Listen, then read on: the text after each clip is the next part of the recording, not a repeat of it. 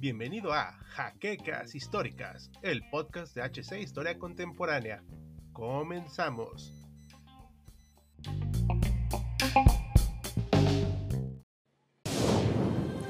Bienvenidos a HC Historia Contemporánea, la página histórica por excelencia. ¿Alguna vez se han preguntado qué es lo cósmico? El cosmos, según numerosas concepciones o definiciones, es la organización de todo lo que se ve y lo que hay más allá. Pitágoras lo definía como un orden celeste, uno que compone un todo, uno que busca lo bello. Para los griegos, ese orden reflejaba un completo equilibrio entre las fuerzas naturales y las fuerzas humanas, algo que denotaba una estabilidad y esa reflejaba la verdadera belleza, un todo compuesto de orden. Busca abarcar todo lo existente, no se limita al espacio exterior, sino que nuestro mundo y nuestra realidad es parte de la infinitud del cosmos. Tampoco es universo, pues va creciendo conforme conocemos más de él. Es lo ya dado, lo existente y lo inexistente. Conforma relaciones, sistemas, creencias, orden y el caos. Es el equilibrio de la misma existencia. Ahora traslademos estos conceptos hacia ámbitos un poco más humanos. La realidad del hombre ha sido construida y basada casi en su totalidad como una construcción artificial, algo que nosotros denominamos como cultura. En ese sentido, ha sido nuestra mejor herramienta de defensa y de supervivencia en un mundo bastante hostil y peligroso. No teníamos dientes filosos como los leones o pieles gruesas como los osos polares. El hombre, como un ser pensante, intentaba construir su propio cosmos. Pero, ¿todo estaba bajo control del hombre? Realmente no. Por eso surgieron las religiones. Sin ánimo de levantar polémicas, podemos decir que la religión no es más que un sistema para clasificar cosas que el hombre no podía argumentar como los fenómenos naturales o las eternas preguntas acerca de la vida y la muerte. Es así que surgió la existencia de los dioses, seres supremos que podían controlar todo lo que era desconocido para el hombre. El individuo creó a los dioses como un ancla o intermediario entre el mundo social y el mundo natural. Poco a poco, esos dioses fueron cambiados por tratados científicos que buscaban descubrir el orden, la existencia y la función de todo el universo. El hombre creía haber descubierto cómo dominar, o mejor dicho, sobrevivir el mundo. Basados en esas concepciones, ¿qué podemos entender por horror cósmico? El hombre al poder de marcar todo su entorno a sus significados y percepciones se vuelve egocéntrico, cree haberlo visto todo y dominado todo, incluso lo inexplicable. Lo mágico, los fenómenos ajenos a su control los ha delimitado sus creencias, a ser productos de dioses antropomorfos creados o descubiertos por el hombre, que observan cautelosamente el devenir humano. Cree haber dominado el tiempo con sus conceptos de historia, con las medidas del reloj, con el simple saber que somos partes de algo que cambia, se transforma y se modifica. Cree haber descubierto el cosmos, o mejor dicho, el hombre. Cree haber descubierto el orden de las cosas. Pero falta descubrir o al menos fundamentar un pequeño detalle, el origen y el fin de la existencia. Si bien nosotros hemos basado estas concepciones también en un sistema de creencias, la verdad es que no sabemos y probablemente nunca lo hagamos qué éramos antes de pisar este plano existencial y qué seremos al terminar nuestra estadía en este plano. La concepción no se limita aquí, sino que se aplica al origen del universo mismo. ¿Cuál es el origen de la materia? ¿Cuál es el fin de esa materia? Estas limitaciones han hecho y hacen cuestionar al ser humano acerca de la trascendencia de sus aportaciones. ¿Somos algo relevante para el cosmos ¿Tenemos algún fin o solo existimos por existir? El horror cósmico se basa en las siguientes preguntas. ¿Hasta qué punto el hombre tiene control de la naturaleza? ¿O hasta qué punto el hombre tiene control de sus acciones? Esta palabra, característica sumamente esencial en la psique humana, es precisamente lo que busca tomar el horror cósmico y retorcerlo. Pero, ¿qué tal si ese control fuera una gran mentira?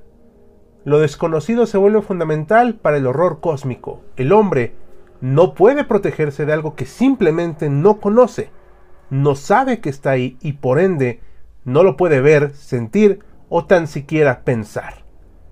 El horror cósmico es demostrar que realmente el hombre no es trascendental, útil o importante dentro del vasto cosmos. Solo que el hombre no tiene armas para defenderse. Incluso podríamos decir que su propia arma se vuelve en su contra. El hombre al saber que existe sabe que va a morir. El hombre al descubrir más acerca de los fenómenos descubre que no los puede controlar. Quizá el referente más popular de esta corriente sea Howard Philip Lovecraft, y no es para menos, ya que a través de su vasta bibliografía, Lovecraft ha tomado conceptos y críticas acerca de la religión, la ciencia y las prácticas humanas y cómo el hombre ha demostrado no ser más que un simple peón en comparación con los grandes seres de un cosmo que realmente no conocemos. Lovecraft nació un 20 de agosto de 1890 en Rhode Island, siendo hijo de un representante de ventas de la clase media. Si algo podemos destacar de la infancia de este fantástico escritor es que desde muy pequeño se vio influido por un exceso de imaginación y por un amor a la novela gótica, en especial los relatos de Edgar Allan Poe, situación que lo llevaría a escribir su primer manuscrito a la tierna edad de 15 años. Este era La bestia de la cueva. La mayor parte de esa infancia la pasó viviendo con su familia materna, principalmente con su abuelo o su madre, puesto que su padre había fallecido de un problema neurológico en un centro psiquiátrico cuando Howard tenía tres años de edad. Cuando se mudó a la casa de su abuelo empezó a interesarse demasiado en las lecturas y en la literatura hasta el punto de pasar casi todo el día allí, algo que lo llevó a ser bastante reservado con los otros niños, y esto se alentó aún más cuando su madre, al considerarlo un niño prodigio, lo sacó de la escuela, volviéndolo autodidacta. Esto funcionó, ya que Lovecraft a los 10 años empezó a publicar pequeños tratados acerca de la ciencia y el espacio, llegando incluso a plantearse ser un astrónomo. Pero abandonó esta idea tras el fallecimiento de su abuelo y una grave y crisis económica familiar. Es así que Lovecraft, abrumado y deprimido por su situación, empezó a escribir poesía como único medio de escape. Si bien todavía vivía con su madre y sus tías, la verdad es que mantenía una mala relación con ellas, principalmente con su madre por la ausencia de cariño de ella, y la constante sobreprotección que no le permitieron disfrutar una infancia normal. Y eso pasó factura, ya que Lovecraft rara vez salía de su pequeña habitación y se la pasaba encerrado horas escribiendo o leyendo.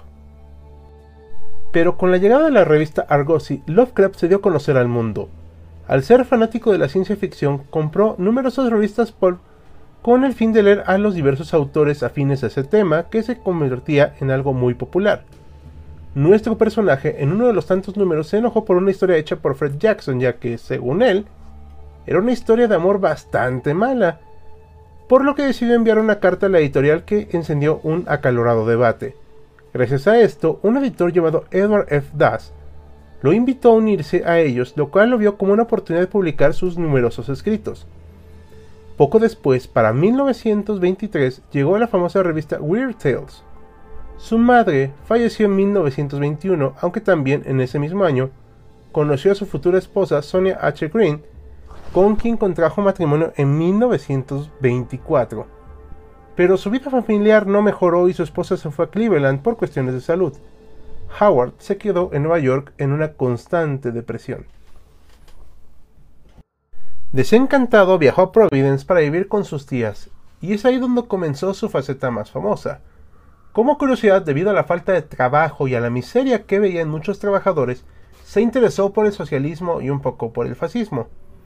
Y no solo esto, ya que al ver que muchos inmigrantes podían encontrar un trabajo mientras él batallaba, propició un sentimiento de xenofobia hacia lo no americano. En estas fases y para sobrevivir, muchos meses desempeñó el cargo de escritor fantasma es decir, un escritor que escribe bajo el nombre y encargo de otra persona. Pues bien, Para 1933 falleció una de sus tías y para 1936 se suicidó uno de sus pocos amigos, Robert E. Howard, cosa que aumentó su depresión. Debido a su pobreza y a las pocas ganas que tenía de vivir, fue enfermando lentamente durante ese año, bajando considerablemente de peso y padeciendo varias dolencias. Falleció finalmente en febrero de 1937 por un cáncer intestinal. Pero su obra no acabaría aquí. Debido a su constante falta de empleo y su fallecimiento a tan temprana edad, Muchas obras de Lovecraft carecieron de la atención que merecía siendo quizás su trabajo más popular las historias en las revistas pulp. Sin embargo, y a pesar de los problemas económicos de Lovecraft, este pudo conseguir una base de fanáticos que a su muerte decidieron no solo difundir su obra, sino ampliar su universo, estableciendo cronologías, conceptos, clasificación y categorías. Ellos lo llamaron los mitos de Cthulhu. Una de las aportaciones más importantes en este círculo de escritores fue la fundación de la editorial Arkham House, en el año de 1939 a cargo de August Derleth y Donald Wandrey, quienes, como primer trabajo editorial, se encargaron de publicar toda novela y carta que Lovecraft hizo en vida. Otros autores importantes pertenecientes al círculo de Lovecraft fueron Robert E. Howard, creador de Conan el Bárbaro, Robert Bloch, creador de Psicosis, Clark Ashton Smith, Henry Kotner, etc. Ahora es turno de hablar de manera general acerca de toda la mitología que compone sus historias y sus allegados. En primer lugar es importante resaltar que su escritura muchas veces se dividió en periodos o etapas dependiendo de los temas o incluso géneros que el escritor le daba a sus historias.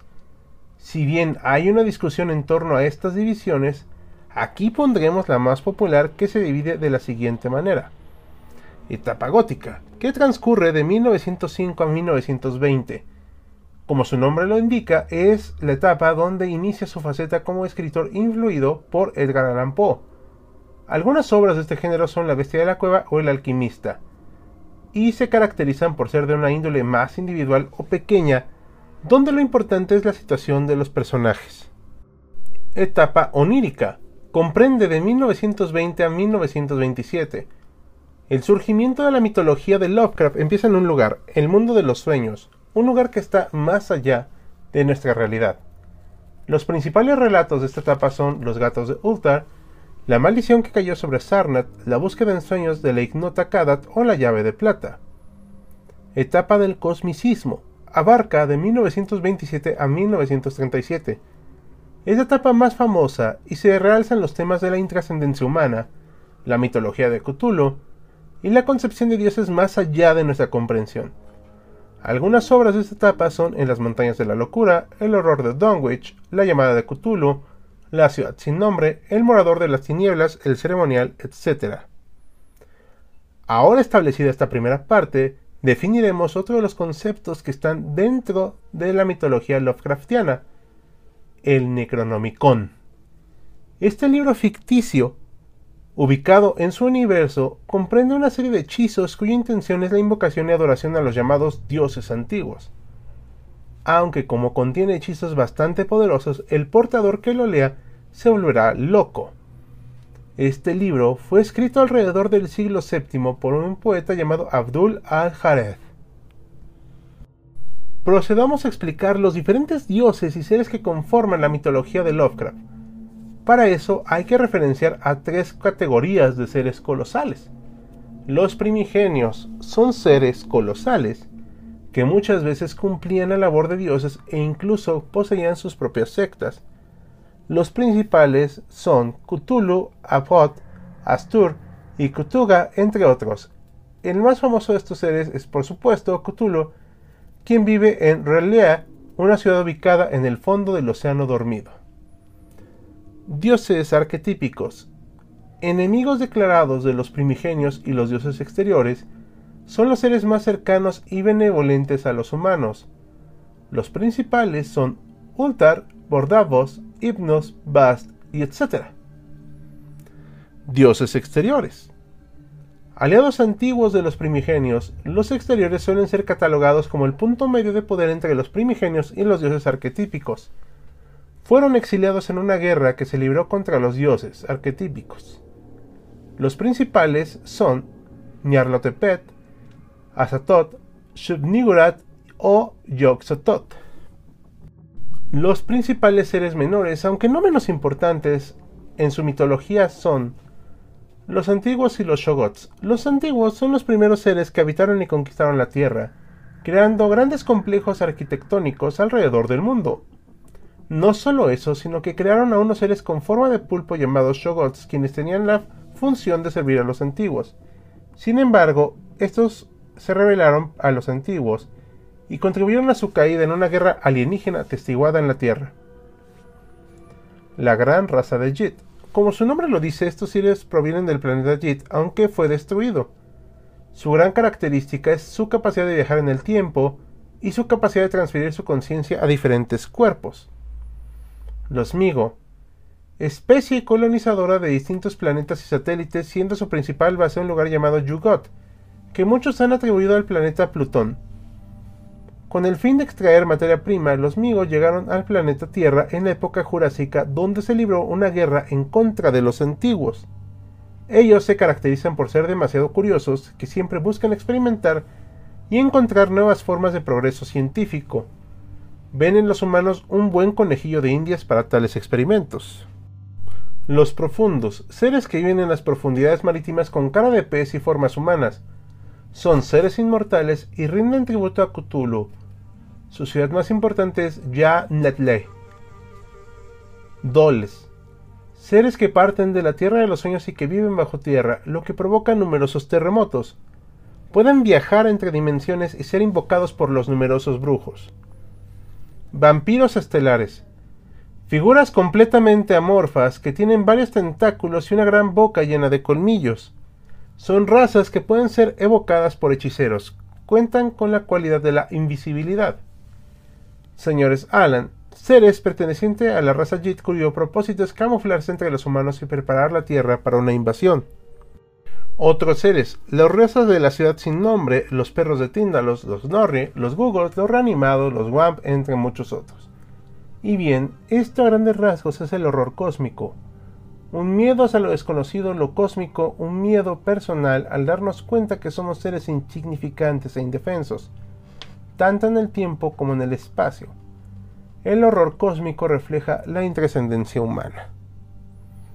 Con esto nos despedimos en el video de hoy de Detrás de la Pluma. Esperamos les haya gustado y si fue así les recordamos que pueden apoyarnos en Patreon tal como nuestros mecenas José Andrés Sánchez Mendoza y el resto de colaboradores monetarios cuyos nombres estás viendo en este momento. Si deseas apoyarnos, puedes consultar el link de nuestro Patreon en la descripción para obtener divertidas recompensas y ayudarnos a que crezca el canal. Y como siempre, pongan su manita arriba, presionen la campanita, suscríbanse, comenten y sobre todo, compartan nuestro contenido para llegar a más gente. Sin más que añadir, los acompañó Hal con un guion de Noah Detective despidiéndose y ya nos veremos en la siguiente página.